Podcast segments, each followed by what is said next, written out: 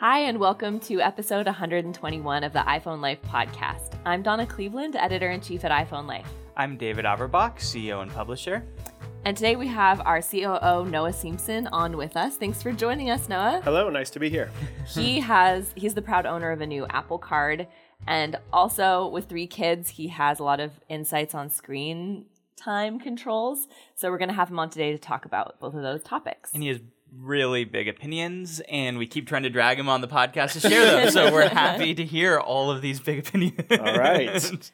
Before we get into our topics, we have a message from our sponsor. Yeah, today's sponsor is Nemoto, and they have a really cool product, and it's perfect for this time of year, especially for those of you who have who just upgraded and now have wireless charging. They have a three-in-one solution. It's perfect for your desk, uh, and but what it does is it has a wireless charger for your phone on one half of this, and on the other half, it it has a mug where you can either warm your liquid. So for this time of year, now that we're switching, I'm switching to hot coffee. You're a hot I'm coffee year round kind of girl, coffee. huh? Yeah, I could use this at any time of the year. How about you? Noah, are you hot coffee? I switch coffee? back and forth. Okay. Yeah. Well, good news. It's got you covered on both fronts. Excellent. uh, so it'll warm the coffee or it'll cool the coffee. It works with a can of soda as well. So it's really perfect for your desk because you can sit there with your hot coffee, keep your coffee warm, and charge your phone at the same time. So check it out. It, the company's called Nemoto. Uh, it sells on Amazon. We will link to it in our show notes at iPhoneLife.com slash podcast. I want one. I know, me too. We have a special promotion to tell you about. We have uh, one of our biggest promotions of the year going on right now. iOS 13 just came out, and everyone's wanting to learn how to use the new operating system. And we have a guide that will teach you how to do that if you become an insider subscriber. We have a educational service called iPhone Life Insider, and uh, we have video guides, including one dedicated to iOS 13 that will teach you everything new. We also have a ton of other features. If you go to iPhoneLife.com slash podcast discount, you can learn all about it and you'll get our special deal. David will tell you the pricing because I can't remember. it's 50% off. We've but- got so many discounts running right now, it's hard to keep up with. Yeah. Okay, so we've basically we have a discount running right now. It's 50% off and we're really excited cuz we finally after you guys have been asking for this for a long time, launched a discount for veterans, people serv- people in military service and seniors. So you get an additional 10% off with that. So you save 60% off if you're a senior or you're a veteran and uh, you get 50% off for everyone else. This is running just for our iOS 13 promotion because we have our new iOS 13 guide. So you can get both of those deals if you go to iPhoneLife.com slash. podcast discount. My job is to remember the discounts. Donna's job is to remember the URL. yes. Next, we want to tell you about our favorite tip this week. And this is going to be one that uh, also has to do with iOS 13. As soon as the new operating system came out, we've switched over to teaching one tip a day that teaches you something cool about the new operating system. This is a free newsletter you can sign up for if you go to iPhoneLife.com slash daily tips.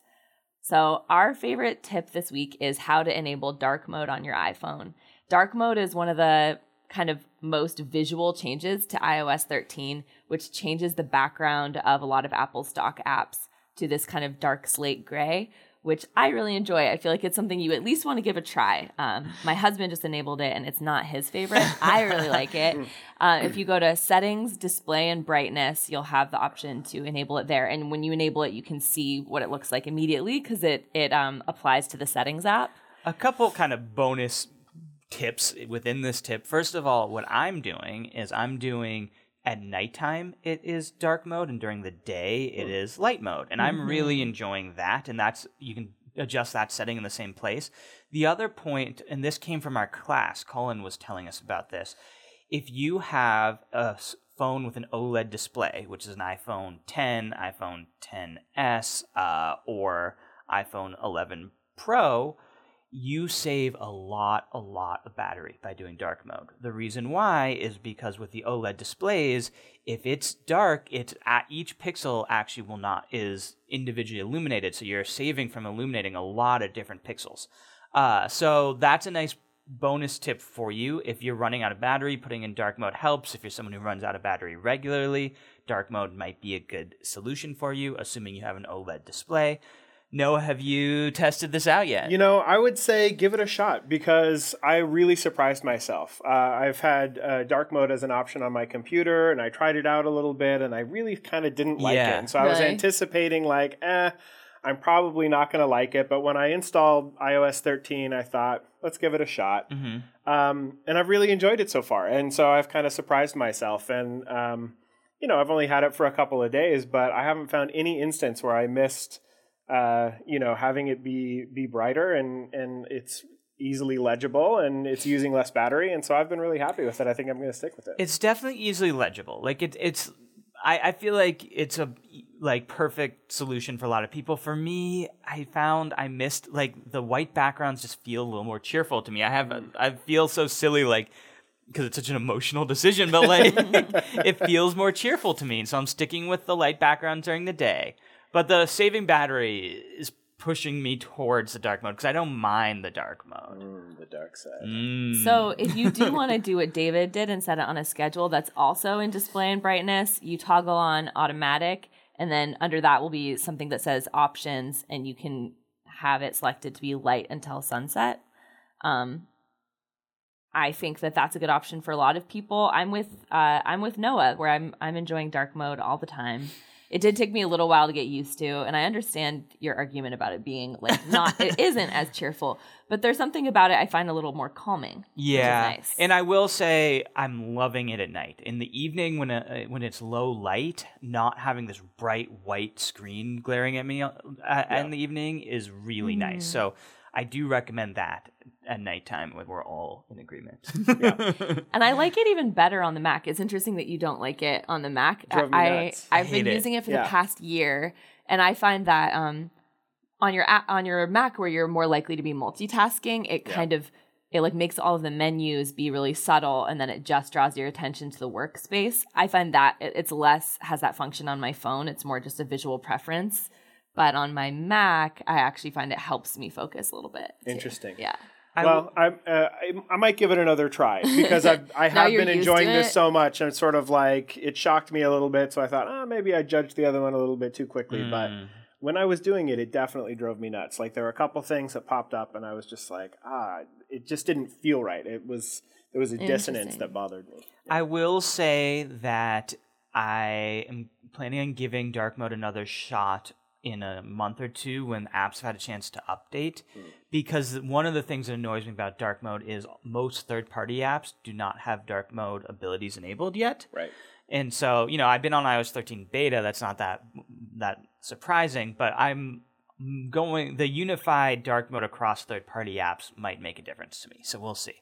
I wish that you could control it per app, actually, because I think that I like it a lot in the Notes app. Um, on my Mac, I don't like it in Mail because like it, it, there's no part of your workspace that's light. It's like everything is really dark, Mm-hmm. Yeah. um, which I don't love. So it'd be cool if you could choose which apps, yeah that Apple would be apps cool. that you could use dark mode in. Yeah. I do like it's a it's a small thing, but I do I have the new uh, wallpaper set so that at night it's dark and during the day it's light, like Right. the color palettes shift, and I'm enjoying that. It's like a little geeky thing that I appreciate each night.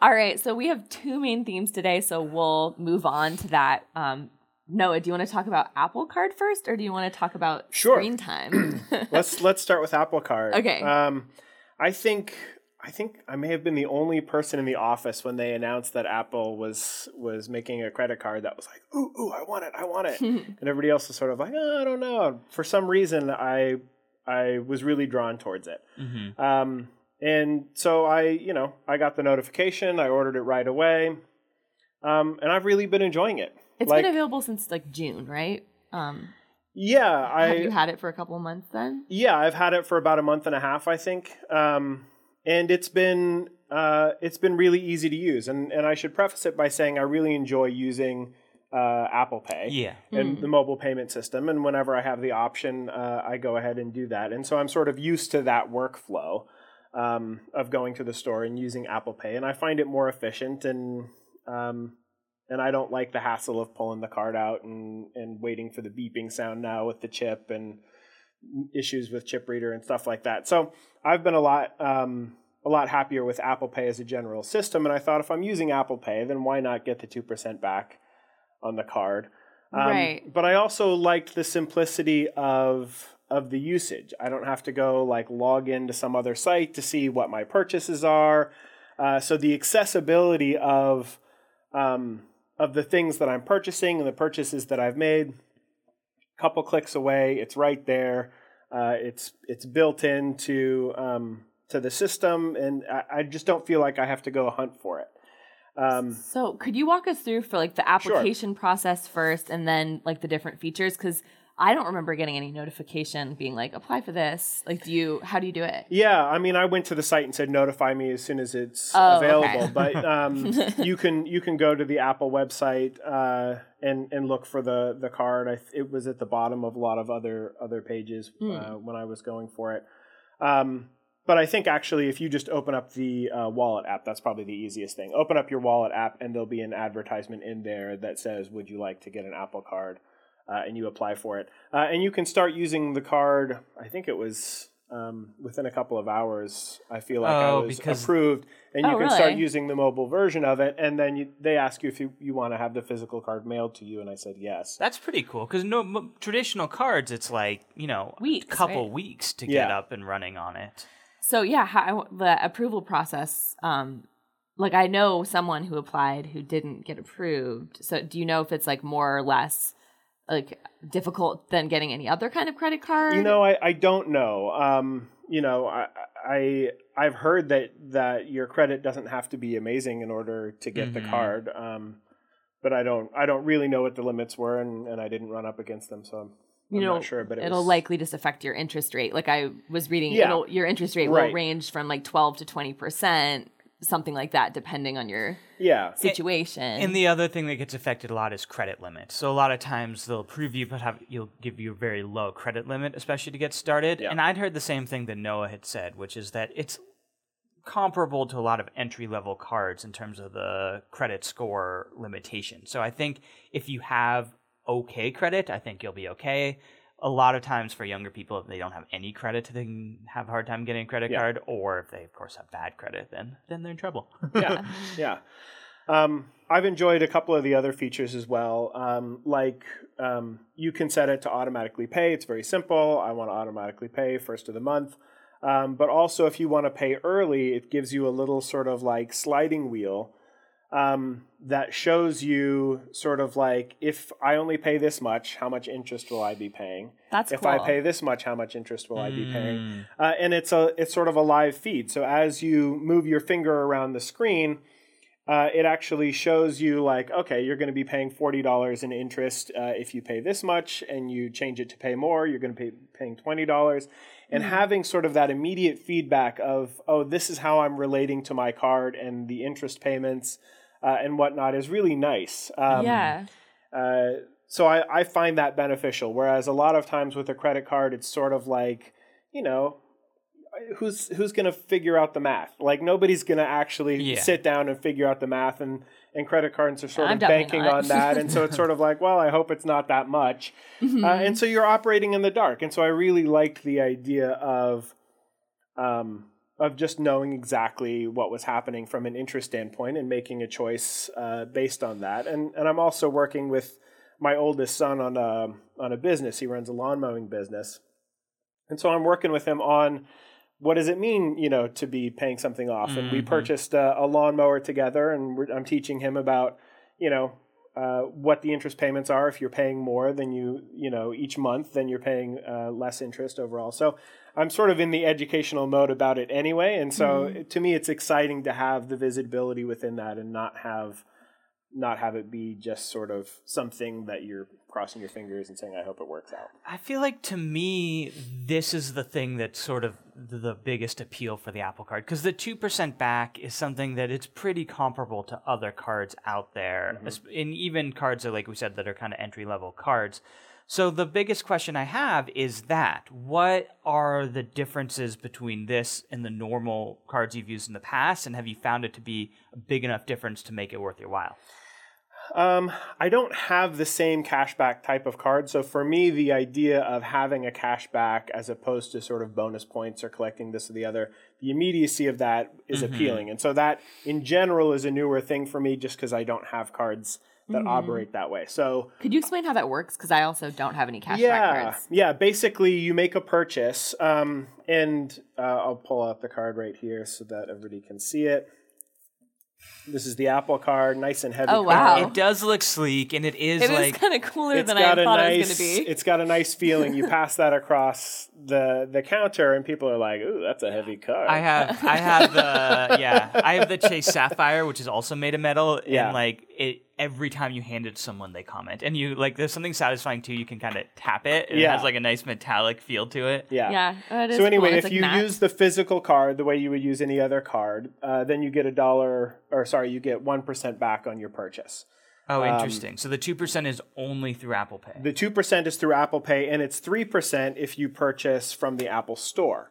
So if you're purchasing Apple products and you're getting three percent back, oftentimes you're purchasing something of a significant dollar amount. yeah, and so that's actually you know a pretty decent amount uh, that that's coming back to you. So, um, so I've found that to to be nice. I'm not so incentivized by the dollar back, so I'm not like super incentivized. I'm, I want to use this card, Yeah. physical card for for the one percent back. I'm calling it dollar, but for one percent back. But for two percent back, it sort of feels a little bit more like oh, if I make this a habit, then that's going to make a difference, you know, and and it'll be immediately that you get that money. it's back? Or- actually um, it actually happens i think at the end of the day so um, i think it totals up your um, your purchases for that day and then the next day it gives you a little notification that says you've earned this much cash back that is. I could see that being satisfying. yeah it's nice I will See? say that I've recently been using a cashback card. It's a different one, but I mo- almost always have a points card, and the cashback cards are there is something satisfying about just Yeah. looking and seeing money, as opposed to the complications of having points and then having to figure out how to use the points and feeling the pressure to like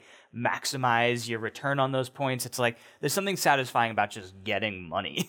Yeah, I was Yeah. gonna say I only have a points card, and, um, to a miles card, and so I have been doing that. That's sort of my debate of do I get the Apple card and kind of switch, like which Yeah. one would I want to put more of my purchases on? yeah Um, it's sort of a so you can see here i've got i've earned $84.82 of apple cash since i've started using it now i happen to put a couple of our company iPhones Oh, on the card so I could test out the three weird. the three percent um, to make sure that that functioned. Lo and behold, it does. Oh, weird. So That's money in my pocket. Um, I run the finances, so I'm. A, I'm allowed. it's not actually shady. I'm just giving him a hard time. um, uh, but it does it does function really well, and so you know I've been happy with that, and just to see the money, you know, just sit on the card and, and pop in there, it's really nice. Yeah. It seems like to me the two biggest benefits are the cash back, obviously, and then the trends. And you talked about the trends a little bit, or is I, is that what it's called? Um, but like, what are how does it really? What does the app look like that tells you about your spending and helps you make better choices? Yeah, so there's, I mean, within the app you have a uh, a transactions section that just shows you each of your purchases, uh, and Apple categorizes those purchases in terms of like services and um, uh, food or entertainment, things like that. I, I haven't personally cared about that at, at all, and the changing color of the of the thing hasn't necessarily felt like a benefit to me but I just love the the simplicity of being able to log in and like this is what I've I've um, purchased. You know, that's really easy. Uh, and then there is an info section. Uh, the info section um, allows you to sort of interact with the card, pay your bill early, what was your last payment, uh, how much credit, uh, what's your interest rate. Uh, you link to your bank account, obviously, to make those those payments. That process was also very simple. Um, I haven't used the Express Transit, but there's the option of Express Transit, which means you don't have to use your Face ID to purchase a subway uh, transit uh, in certain participating cities. um, so that's nice. So you can just walk by and it'll just sense your phone and and, and cool. pay for your transit. So that's a nice uh, advantage as well. Um, for those of you that notice, the card doesn't have any numbers on it, which is nice and sleek. Uh, you can tap on something within the app that says card information. It scans your face, uh, and then it gives you the numbers and the CVV and uh, and that information. So if you want Oh, to that's purchase nice. something online, you can access that through your phone, which is actually a lot nicer than having to pull out your physical card and Yeah. look at the numbers. Yeah, it is. Yeah. So. I've I actually agree. found it to be a benefit just knowing like it's not on the card, so your brain doesn't even go towards pulling the card out. Your brain goes right to oh, it's in the app, and you tap and it's there. I do find it's a lot nicer, especially like it, there's so many times this is a, a weird thing, but like I'm making purchases at night and it's like a low light situation. I'm like straining to like read the card, No. yeah, it's one of those things I hate doing. even though buying doesn't- random stuff in bed. Yeah. yeah, and and there's a security feeling also. It's like your card just doesn't have the number. Yeah. So there isn't some camera, there isn't some something that's picking up your credit card number that you're not aware of. It's not available when you're passing the card around. It's really behind your face ID protection, and so Totally. that feels good. yeah. Yeah. So it was in that same area though that has the charts and I, the like spending trends more so than just your transactions or where Yeah. you get So if that? I tap, uh, let's see, I paid my bill early this month, so I'm not sure if I can show it to you. Wow. yeah, let's see. Make additional payment. Okay, here it is. Um, but there's there's this wheel here that allows you to do that, but there are no interest charges because I paid it early. But right underneath here, um, below sort of the amount that you have due or the amount that you're planning on paying, uh, it shows you that interest and how much charge would be depending on the amount that you plan on paying this time. So Cool. aside from the sliding wheel, have there been other like because they're they really hyped up their insights, get clear insights into your financial habits and spending patterns. Have there have you gained anything that you wouldn't have gotten through other credit cards? Mm, I would say no. I would say I highlighted most of the things that I feel feel like I've gained. I mean, the one other thing that I didn't mention that I like the idea of um, is if you feel like you've been compromised, you press a button and it Okay. scrambles your numbers, gives you a new set of numbers. So, like the instantaneous nature of that is really nice. It's sort of like, oh, if I feel like I've been compromised, I see something weird happen, I press a button, and all of a sudden I have a That new is cool. code. Um, so having uh, not feeling like I'm tied to uh, a physical card for that is is nice as well. Um, the there is one major caveat though. There is Okay. one thing. There's one drawback, and so far it's the only thing that I haven't liked. But for some people, it's going to be a deal breaker, um, and that is it doesn't have. Uh, Quicken support or support for other things yet, where you can download your transactions Oh, to that would your drive financial me things. nuts. Can you not even like Hmm. a CSV? Um, you can, uh, I believe, export your transactions, and I'm actually Oh, in okay. the process of of doing that. But it doesn't go directly into your app, and so there's a little more of a there's definitely more of a manual process to to make that happen. My guess is that people are going to complain about it enough that it's just going to take a little Mhm. time for them to to get that functioning. But sometimes with Apple, you don't know. It's like they're gonna they might just Like say no, we want to heels do it our way, and unless you know Quicken, you decide to change Yeah. how you do it, then it's not going to work between us.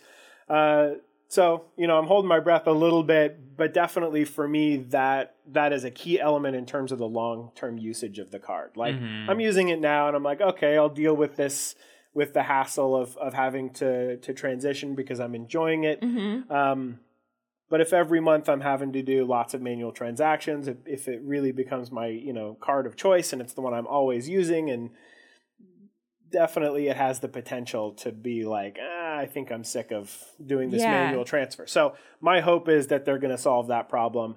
It's pretty typical uh, for for cards and the relationship between those cards to be lagging a little bit, uh, and and for them to have to work together to catch up. So Well, I got my even, fingers crossed. Even with Apple Pay, when they first signed up, there were a lot of cards that weren't supported. Yeah. And now there's very few that aren't supported, and I think that's It's part of it is just setting up those relationships. It's true. So there's some track record, and I experienced that as well. I had multiple cards that didn't work that then started working later. So there's some track record that they're playing nice with the financial industry. So I'm hoping that's that's a trend that continues. How was the interest rate? Did you find it to be competitive with other cards you had in terms of that interest rate? Yeah, I think it was it was similar. So I, I don't feel like I got like a great deal, you know, Mhm. from Apple. I've got some cards that are better. Um, uh, so I don't, I don't know that it was really different than I expected. Mm-hmm. Yeah.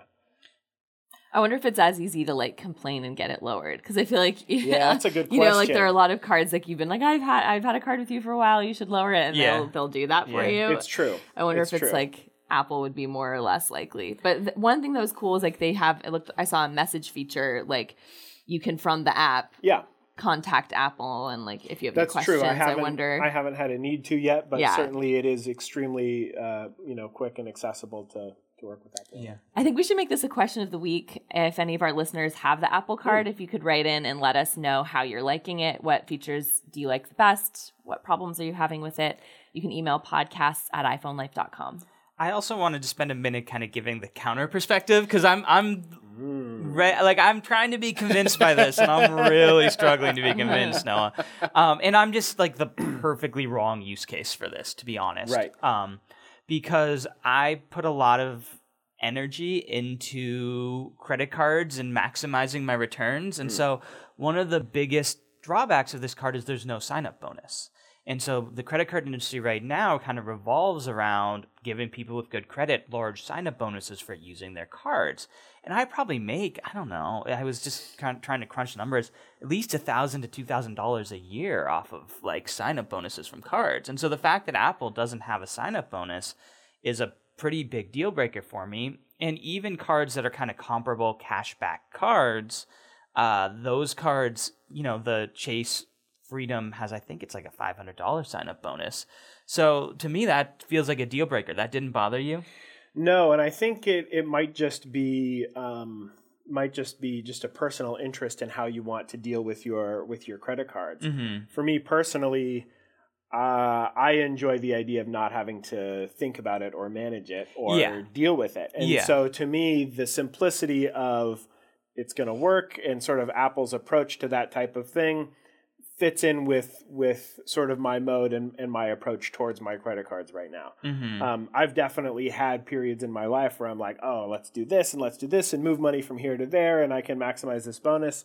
Um, but I just don't. I'm not in that place right now where where I'm I'm focusing on that as as a benefit. Not to say that I wouldn't enjoy the financial Yeah, you yeah, know Uh, results of that, Right. um, but I'm not in that place. So it could be it could be a um, just sort of a an approach or or how you- what your preferences are and how you want to deal with your cards. I mean, the nice thing about this card is it doesn't have an annual fee, though. Like, what does the Chase Freedom then charge you? The Chase Freedom doesn't. The cashback ones don't, but the ones that I tend to use do, and they usually waive it for the, for the first year. But Noah hit the nail on the head. It takes a lot of management. Like Yeah. to Yeah. get the to make this work, I'm constantly switching cards, which means I'm constantly like changing all of my everywhere I have auto pay. I'm changing that card number. It drives my fiance crazy. um, so there is some of that. Um, so I do have one more critique for you, Noah. Um, Yes. but I think it's going to fall in the same. How much do you want to manage it? And the other thing is with your rewards. Uh, the points cards traditionally you can redeem those points and you end up getting a better dollar value return. So, for example, Yeah. if you redeem them on travel, you can save a lot of money. Like it ends up being like a point for you is basically a dollar, but a point on a like Chase card, for example, can be up to like a dollar fifty, a dollar seventy, something like that. Um, and that sounds like something you probably just don't want to put the headspace towards managing. Yeah, I think I think it, it falls into that category. I've definitely enjoyed um, using points for booking hotels and uh, and and things like that. So I, I you know I enjoy those rewards, but I haven't spent the time to to compare uh, and and and try and maximize what what that dollar value is. So I I don't know that. Um, I think it does fall into the same category of management of I, I'm okay not not knowing, and I'm just sort of enjoying the usage of the card. You know, it kind of makes me just think of it seems not so far outside of just Apple's benefits in general, like have the ease of use and it just working and like mm-hmm. you might not be getting the best deal, but it's nice. I feel like- yeah, I think it's it's You very know? similar. It's and yeah, I I think that's that's the sort of sweet spot that that it fits in for me. It may not be the best deal. It might be you know the Apple device is more expensive than something else, but um, but it's easy to use. Uh, the friction is really low, uh, and and I feel comfortable and safe. And you know, Apple's got a, a good track record of. Um, of privacy concerns and things like that and they i know that their attention is on that in a big way and so i feel a little bit you know protected in in a sort of forward looking moving way as opposed to the legacy system of of physical cards where i feel less protected Yeah, So but you know who Yeah. doesn't have a great track record? J.P. Morgan. it's true J.P. Morgan is like the co. They do the finances Goldman behind Sachs. the. Oh, it's Goldman, Goldman Sachs. Sachs, okay, Sachs, also they- not the best track yeah. record. yeah Um, and you know, I think the other reason why this isn't necessarily the, the best fit for me is I manage my finances like independently. I tend to just download all my expenses and look at them on a spreadsheet. Uh, and so I think we're kind of boiling down to what the use case is. Yeah. It's someone who wants to have all of this stuff sort of wants to be hands off with their credit card management. They don't particularly want to invest the time to like maximize return on rewards. Uh, and also as a extra bonus if you use Apple Pay and buy a lot of Apple products. That seems like the right use case for a card like this. Yeah. Are, are we all in agreement of that? I think so. I think one thing though, like that synopsis makes it sound in some ways just like it's a bad financial decision, but it to get the Apple card, but it does seem like with the trends that can help you make a smarter choice about how much to pay off on your card each month and things like that. Um, and the fact that there isn't an annual fee, like it could be a smart financial choice for some people. It's true, and from from me, you know, the card that I was using before, uh, or I was using my debit card a lot, to be honest, going directly from my um, bank account. So to me, it's it's a better financial decision than than what I was doing. Um, Yeah, well, and so it depends David's on where you just struggling started. with this. He's like, No, yeah, but I- why were you doing that, It's- Noah? it, it comes down to how much time and, time and energy you want Yeah. to put into it. Because Yeah, I no, think that's that true. a lot of people don't want to put the time and energy to manage it, and so they're not comparing a card where they're putting time and energy versus a card they're not. They're comparing two systems in which you don't put the time and energy, and therefore this one might be better for you. yes, yeah. no, I I'm think trying to bend backwards into this because it's Yeah, it's a bad financial decision. okay okay i think that's fair uh i think i think like we should have people who write in at podcasts at iphonelife.com about this maybe you can weigh in on this point too um just on whether or not i guess like they why they got the apple card and if they think it's a good financial yeah, choice for them Yeah. yeah. Okay, cool. Uh, let's switch over now to parental controls and talking about screen time on the iPhone and how you can use that to monitor your uh, kids' iPhone usage. And to set this conversation up a little bit, this is the part of why we invited Noah on today. Is we this is taken from a conversation we are having yesterday, where I am in the process of setting up an iPhone for my stepson. This will be his first device. He's seven years old, so he's on the younger side for device. We're pretty like wanting to really tightly manage his usage because he's of an age where that's not something that would naturally happen for him unless we tightly controlled it. So I was talking to Noah, who has three kids, about what he's doing. And so there's a little background for this. Yeah, Mm-hmm. yeah. I mean, do we? Want, I think it could be interesting to start the conversation with talking about just the decision to get your child an Yeah. iPhone, and then talk about wh- like when you do make that decision, how you can control what they do with it. Mm-hmm. So, um, do you want to tell us a little bit about like your decision to get your seven-year-old a phone? Absolutely. And I, I would imagine that'll be a little bit of a controversial one. Yeah. It's a little bit related to the fact that he's my stepson, actually, which means that there's another there's another parent in the picture and this and uh, my stepson gets passed from parent to parent. There's grandparents involved. And so an ability to like uh, be able to have him call us if he ever needs to call us, uh, be able to call him when he's not with us, uh, track his location, be able to like. There's enough situations where different people are picking him up where something could go wrong, where he could like be, you know, he's never actually been stranded, but there's some fear of like having him at ability to like access us whenever he needs us because we don't have him all the time was a lot of it. Um, also, we're of the mindset that technology is something a skill to be learned as opposed to uh, something to be avoided. And so, you know, he already uses our phones for games and things like that. So it's not while we want to avoid playing too many games and having, you know, unhealthy habits around technology, I believe that having him have a phone and teaching him that is the best approach. So those were that kind of the two thinking, the two ideas, and it was you know, obviously we bought my partner a new phone, which meant that her old phone was available. We were going to make like a hundred bucks off of it. So there's a convenience factor around it as well. Yep. It's not a major financial decision. Uh, and the convenience of having him not constantly steal our phones, especially, this is one more point, mm. now that he can read, uh, he can get himself into a lot more trouble on our phones. Um, so avoiding him using our phones was part of it as well. Yeah. How, what's waiting? What's uh, kind of contributed to your decisions? Yeah, I mean, well, I have a 16 year old, a 13 year old, and uh, just turned nine year old. Um, three boys, and um, and definitely, I think our first child, you know, got the device, you know, when he was older, and then the next child a little bit earlier, next child a little bit earlier. Uh, just as is the case when you have multiple kids, it's sort of like the younger ones are always looking at the older ones, and I want to be like that, and so as parents, you get more relaxed as as things go on and, and, and let go of some of your uh, some of your hangups, you know, just because of inertia. Um, but in general, I think um, you know the the decision for us in in actually giving the kids phones that they can make phone calls with. Uh, for a lot of them, we've passed down. Like my youngest son has um, a phone that's essentially an iPod Touch. It's a phone. We just don't have the the phone plan with it. Right. Um, but really communication is the is the main element. It's you know being able to to know where your kids are being able to call them being able to have them call you.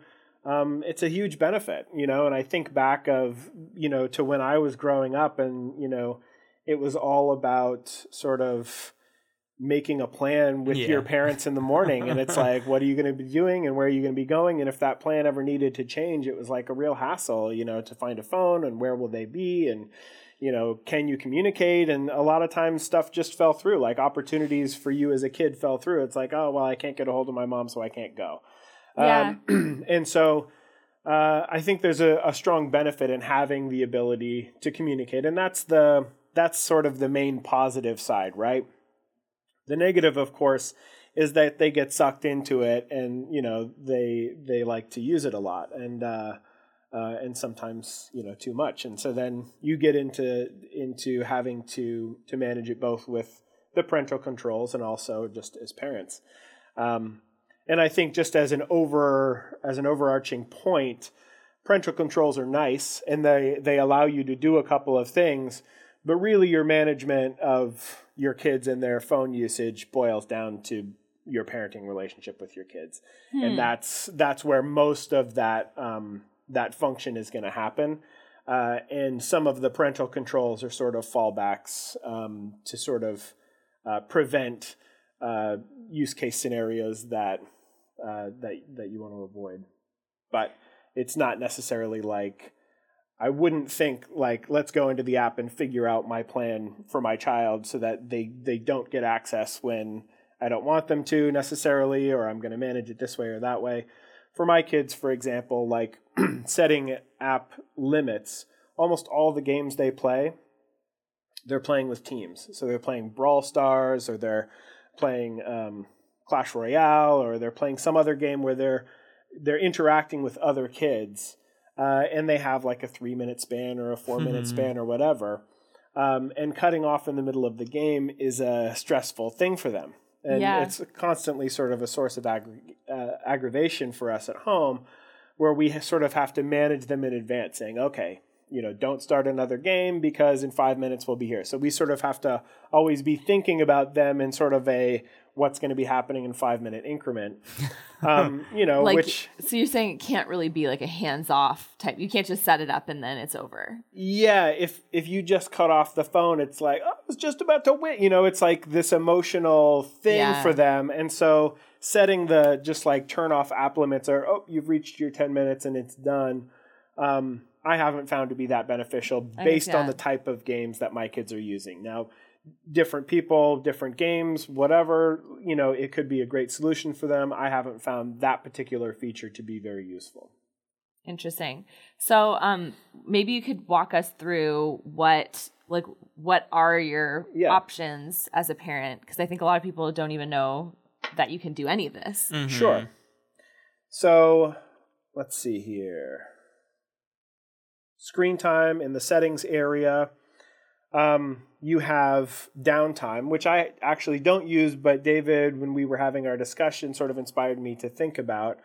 Um, David, you were mentioning that you were a little frustrated that there was a single period of downtime as opposed to being able to set multiple periods of downtime. Yeah, I was pretty frustrated by that because for me, I want to have downtime at night so Yeah. that we don't have to like confiscate his phone from him and also have it while he's at school to make sure he's not using it at school. Uh, and so it's like I had, we kind of have to choose now because they don't Yeah. let you have like a, I wanted to be able to customize a schedule throughout a day, but they're just like, here's you have one chunk of downtime per day, which seemed pretty lack of foresight to me. Yeah, and and this is actually something that I had set up. I had sort of geeked out and and on my home Wi-Fi router, I had identified my kids' devices and set a limit on my home router so that they couldn't use it at night because that is an area where you don't want the kids incentivized to be sneaking, you know, downstairs and finding their device and then going back up and playing for hours, you know, while nobody knows it's happening. Uh, so definitely having a downtime at night is is an advantage. Mhm. Um, but I have since changed routers and not turned that setting on, and I've and I have been I have been missing it. So I'm I'm inclined to go ahead and do that, and that's nice just from a peace of mind for parents. Like, okay, I don't have to worry about that particular thing at that time. Uh, and for the most part, my kids are are plugged into Wi-Fi games, and if they don't have Wi-Fi, uh, the incentive goes way down. Wait, and the, is it because they don't have data on their phones? Is that why? um, well, your one kid you said doesn't. Yeah, one kid doesn't, and that's the one actually that I have the, the, the most problem with. But this downtime is actually like you're not going to have function in uh, with your phone in, in between those times. Yeah. like you're not going to be able to use those um, unless you specifically allow certain apps, uh, and that's another feature you can say these apps are always allowed, like phone, FaceTime, Yeah, communication yeah, yeah, yeah. things like that. Uh, you may always want to do. Um, What, the- yeah, that seems like a pretty powerful one. So you can just eliminate tons of apps that like so your kids can't even use Yeah. apps altogether. Yeah, and there's the set time limits that I that I mentioned before. That that's not a feature that I use. Uh, and then there's the content and privacy restrictions. And this, you kind of, as a parent or or grandparent, whoever's uh, sort of managing this, um, you got to spend a little time and, and think about uh, your different use case scenarios. For example, location services. Um, I set certain, you know, tracking. So like I want to be able to share my kids' locations with me and I don't want them to be able to turn that off. Uh, and so location services, I disallow them from making changes to their location Mm. services. When you install certain apps, sometimes that's an issue if the app needs location services to function. Um, and and that's and that's sort of a general thing. As soon as the more restrictions you put in to to the situation, the more things you turn off, the more you're going to have to manage the exceptions to that. Uh, Mhm. and Mm. and that's a very common thing. It's like, oh, I turned that off. Of course, now they can't do this. Uh, and so I have to go and help them do this or turn it back on again so they can start it and then turn it off again.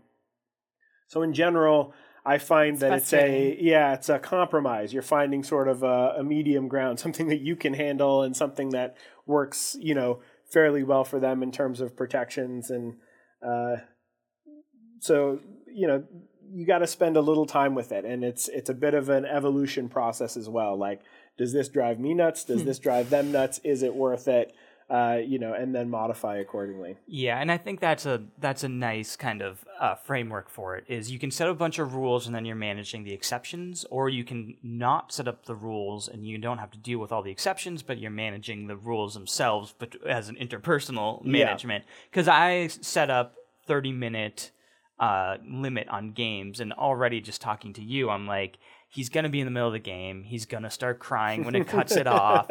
Or yesterday was a Monday, uh, but he doesn't have he didn't have school yesterday. So I was gonna set up so he has an hour on the weekends, and then I'm gonna be every time he doesn't have school, I'm gonna have to be like logging in to the system to like modify it.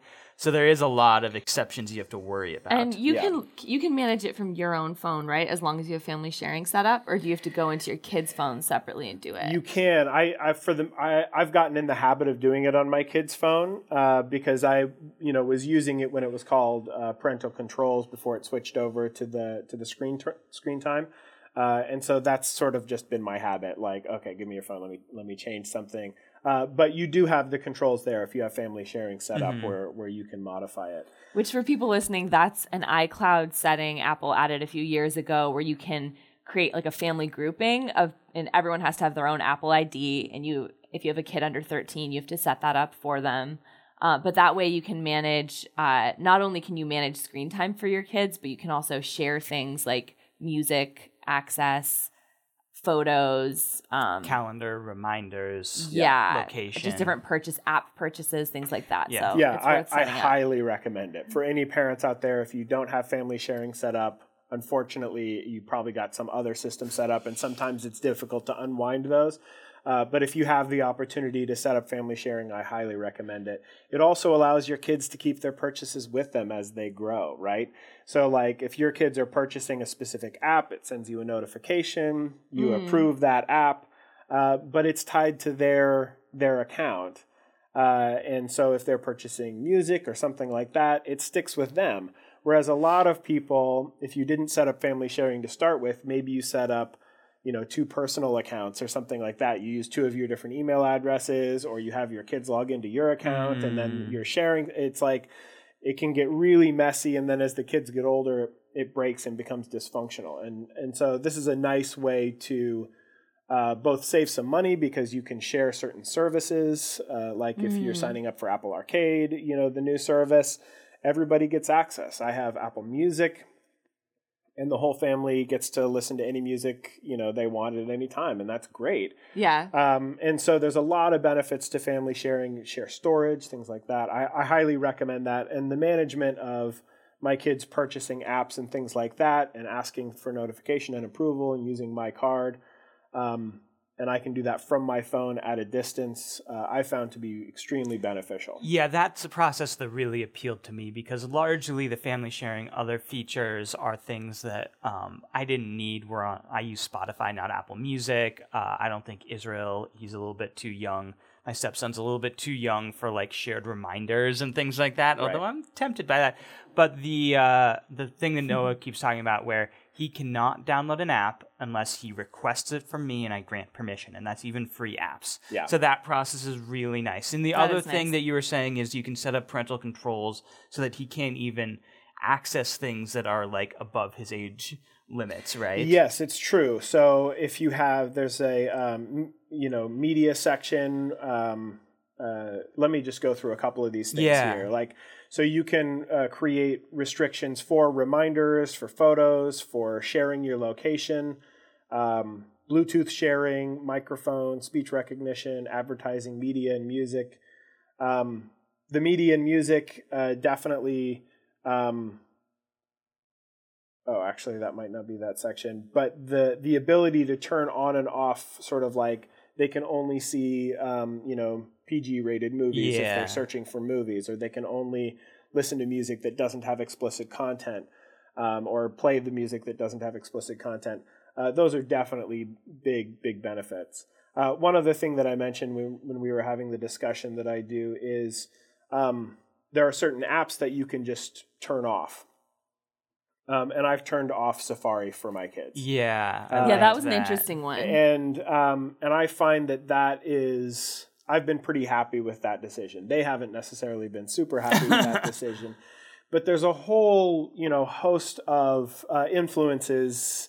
Um, you know that and rabbit holes that your kids can jump down, and if they've got that on the go when you're not supervising or something like that, um, it just makes me feel a lot more comfortable uh, knowing that that's not something that they can just uh, that they can just jump into. Mhm. Um, and I found that having uh, open more open restrictions on the home computer in terms of web browsing uh, seems much more beneficial. That's where they're doing homework, they're doing research. Uh, there's usually a parent at home, you know, when they have access to the computer. Uh, and so it's a much more sort of supervised learning, beneficial environment for them. Whereas mobily ha- having a browser anywhere they're going um, just hasn't hasn't been much of a benefit. And to me, uh, you know, it creates a you know potential problems that I want to avoid. Mm-hmm. So I've been pretty happy with that decision. Yeah, and that was good advice. That was something that I was gonna take you up on and do that as well. What about like YouTube? Because you can like search anything on there too. How do you handle that? Yeah, YouTube. YouTube's not awesome. YouTube's just a problem area in general. Like Yeah. you can you can turn on a certain level of restrictions, and YouTube does its best. Um, Like there's like a kid setting for YouTube, sort of. or yeah, no? there's there's a kid setting, and and I don't know if there's multiple. I mean, basically, I have a you know like turn off explicit content um, setting, but that that is not a by any means a foolproof setting. Um, and and there's a bunch of things on YouTube that you know that aren't awesome. So in- in, general, what I've done is I've tried to give my kids a um, I like I like this provider. I like this YouTube, you know, YouTuber. I like that YouTuber. These are the ones I'm comfortable with. And when they start watching stuff that I'm not comfortable with, you know, I say, let's turn that off. Uh, I think let's avoid this guy in the future. Let's avoid this this YouTuber in the future. Um, and you know, you do your best with that. But with anything in this area, with anything in this area, it's critical as a parent um, that you're educating Mhm. about what these things mean and you know you're educating your kid when you get when you see this type of content uh, this is what that's about uh, and and and providing them the context to understand what they're looking at uh, understand why it's not good. If you've got somebody that's you know swearing all the time and being disparaging about other people and constantly insulting and making fun of that's just something your kids are going to come across. Like no matter what whether it's at your house a friend's house whatever they're going to come across content like that. And so you really need to have the conversation with them this is why it's not good you know this is the effect that it has on you you may think you know start to develop a habit of thinking like that type of treatment of other people is okay Right. so in general you know it's better to avoid it and giving your kids that context is essential in this day and age because there's no way you're actually stopping them from accessing that content. Mm-hmm. So as a parent, the responsible thing to do is educate them about how they view that content when they access it. And that's basically I mean that's just an essential part of today's parenting. And that seems to me like a great place to leave the conversation. Unless David, did you have anything you want to add? I do have one more thing because this is something that's come up in my research, and I don't. It sounds like some of your kids don't have phone plans, which is why it hasn't come up. Hmm.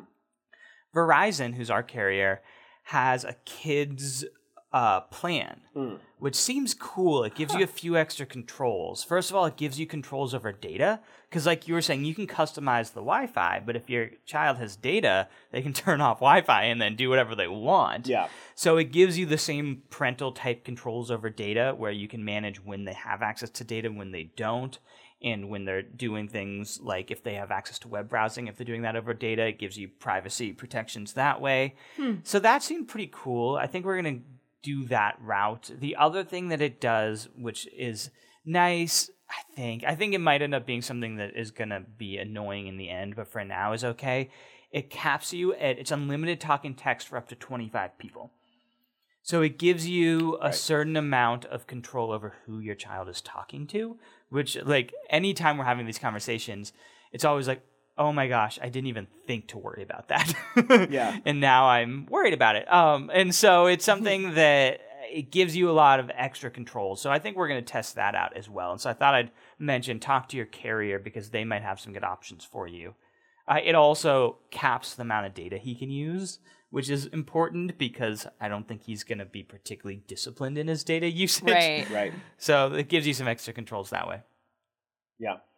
Sounds good. I definitely got the unlimited plan because managing trying to manage the kids like, oh, don't use data in this Yeah, yeah, yeah, scenario. yeah. No, you can use it in that. It was just too much. And so it was like, okay, let's just go with the unlimited plan and and I don't have to to manage it anymore and I'm much happier. I got that. the unlimited plan too, with that in mind, despite the fact that I'm capping his usage. Yeah. When you talk to other parents with like kids your um, like kids in similar age groups as your kids, are they doing similar things to you? Or would you say like where do you fall in terms of like strict or not so strict? Hmm.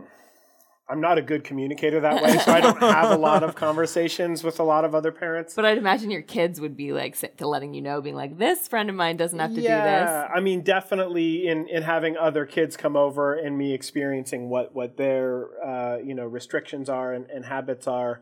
I think we're falling in the middle. You know, there's plenty mm. of hmm. kids that just have no restrictions whatsoever, and the parents, you know, don't don't bother with anything and then other kids where you know they don't have access to the phone and their parents don't want them to watch advertisements ever and you know and right. so you've got you've got a lot of extremes in that area uh, and i think similar to david i feel like technology is something that um, that i think it's important that my kids learn and so i i like to provide context rather than than um, think about it as something to avoid that said I've definitely had periods of times where like, okay, we're taking two weeks off, you know, mm. with no phones, no devices, uh, and have definitely seen some benefits of that where it's like, oh, you know, outside is a thing, and oh, I can rediscover my friendship with the kid, you know, down the street, and you know that type of thing. So there's there are plenty of benefits to having um, to having restrictions on the amount of time the kids use on the phone mm. uh, because um, uh, they can really they can really get sucked into it if um, if you don't have any sort of uh, limit whatsoever, and that can be detrimental to their ability to to really grow and experience the world and and find other options and joys and things. Yeah. Cool. Well, this has been a great conversation. Thank you so much for joining us, Noah. Yeah. I will wrap up the episode now. Remember, email podcasts at iPhoneLife.com to let us know if you've applied for the Apple Card, and we'll see you in a couple weeks. And if you're an insider, stick around. We've got some bonus content for you. Yes. Bye.